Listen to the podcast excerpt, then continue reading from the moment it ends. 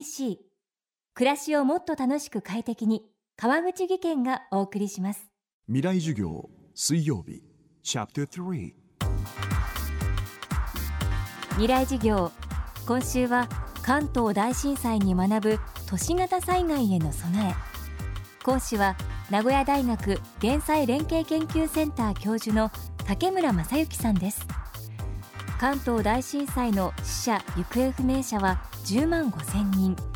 そのうち4万人近くが一度に命を落としたのが現在の東京墨田区に位置した元陸軍被服廠跡です。公園予定地として更地になっていた2万坪の広大な敷地に逃げ込んだ人たちは一旦は安全を確保したものと安心します。けれどもその安心もつかの間被服廠跡は地震による火災に包まれここで多くの人が命を落とす結果となりました。被服廠跡の教訓として災害時には安心は禁物と語る竹村さん。さらにもう一つの教訓を指摘します。未来事業3時間目。テーマは被服廠跡の教訓。車は可燃物。もう一つ被服廠跡のポイントは家財道具なんです。家財道具を皆さん第八車に乗せて持ってきたわけですよね。当時の報告書を見てもそれが一番ですね大きなその大量の死を招いた原因だっていうことは書いてある。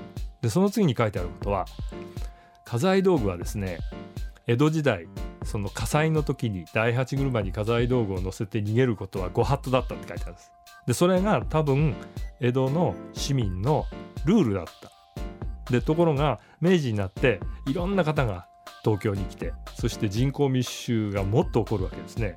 でそうしてそういうことを知らない人たちが結局関東大震災の時に家財道具を持って逃げたんですね。その結果そういう大惨事が起こった。でその火災をですね調査した、えー、東京大学の中村誠二っていう先生が報告書の最後にですねこういうことを書いてるんです。同じ失敗を何度となく経験しても我々は一向懸命にならなかったのである。でその次にですね第8車が自動車に変わることはあろうけれどって書いてある。でこれすごい重い言葉で当時ですね自動車ってほとんど走ってない時代です。でこれ第8車が自動車に変わることがあってもねえっと我々また同じことして失敗するかもしれないって心配してるわけですよ。思い当たるでしょ？東日本大震災の時に東京の人たちは、ね、多くの人が車で、えー、っと自分の家に帰ろうとした。それで大渋滞を引き起こしましたよね。で車って可燃物なんですね。でやっぱり大渋滞が起こった時に例えば周りで火災が起こったらどうなるんだろうって考えなきゃいけないんですよね。でそういうみんなが思い思いのこと思いついたことを実行するっていう形ではやっぱり安全は確保できないんじゃないかっていうふうに思うんですね。例えば、えー、っと首都直下地震っていうふうに震源が近ければ、まあ、家も壊れますしそれからそうすれば、えー、っと炎症火災も起こりますからで当然高速道路の中にもそういうところを走ってるところもありますよね。でしかもですね東京の周りは、えっと、ドーナツ状にですねあの非常に木造密集地で火災危険度の高いところがありますよね。であれ車で帰りたい人っておそらくそこよりも外側に住んでる人が多いのでじゃあその非常に危険な木造密集地を可燃物を抱えながら突入していくっていうことが結局車で帰るっていうことなんですよね。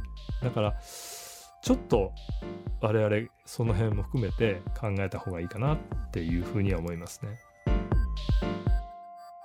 未来事業明日も名古屋大学減災連携研究センター教授竹村正幸さんの授業をお届けします。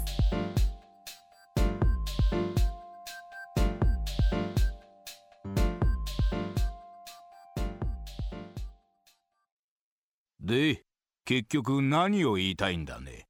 社長プレゼンで固まった。スキルアップの必要性を感じたら NEC のビジネス情報サイト「ウィズダムにアクセス。効果的なプレゼンツールのダウンロードから自分に自信をつける方法まで役立つ情報満載。ウィズダムで検索。NEC 川口技研。こんにちは。新井萌です。